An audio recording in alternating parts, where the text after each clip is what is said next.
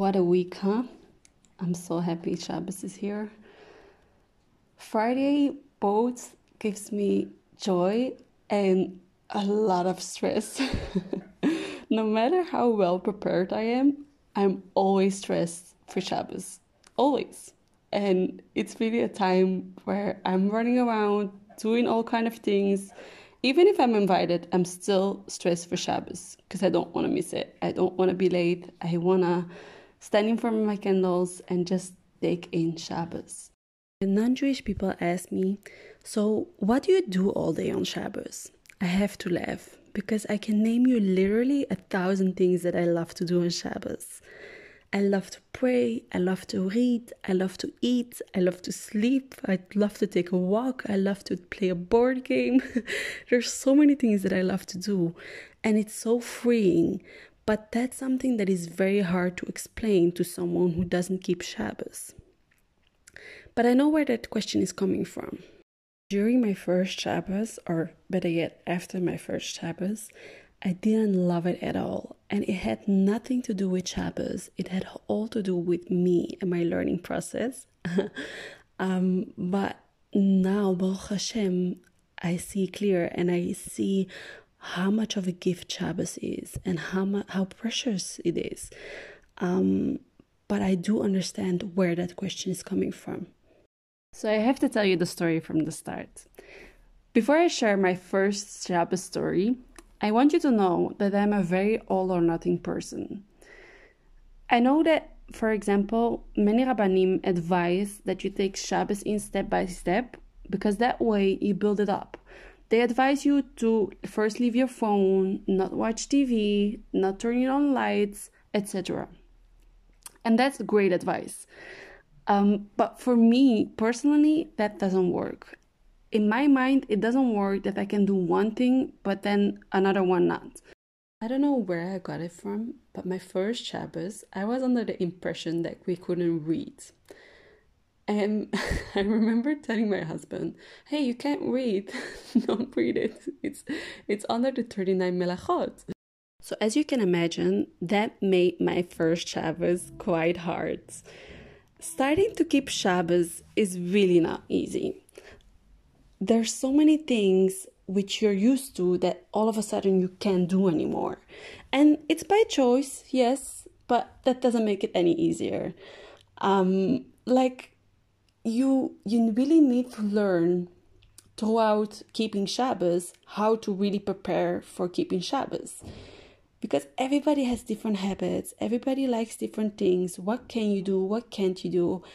There's so many things to think about which you don't know in the start really. So my first Shabbos didn't go well to say the least.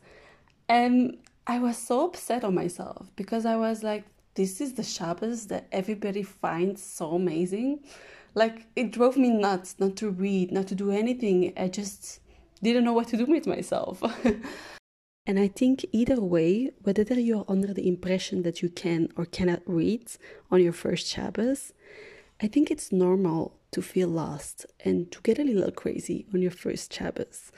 Because it's something that you're not used to, and both your neshama and mind need to get used to it.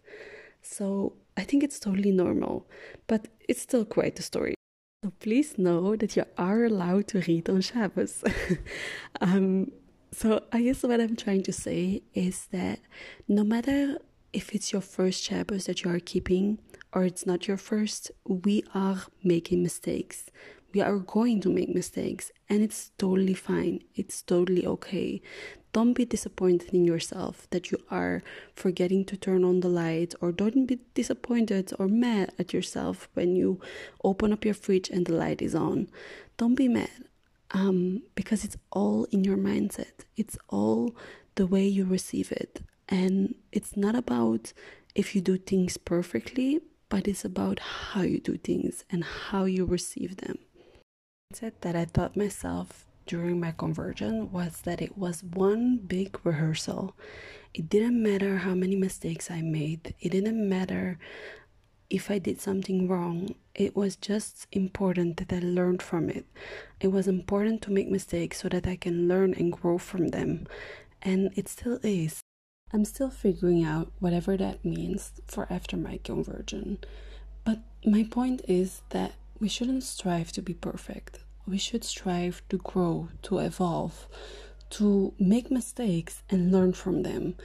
And you have tips and tricks for everything, especially during your giur.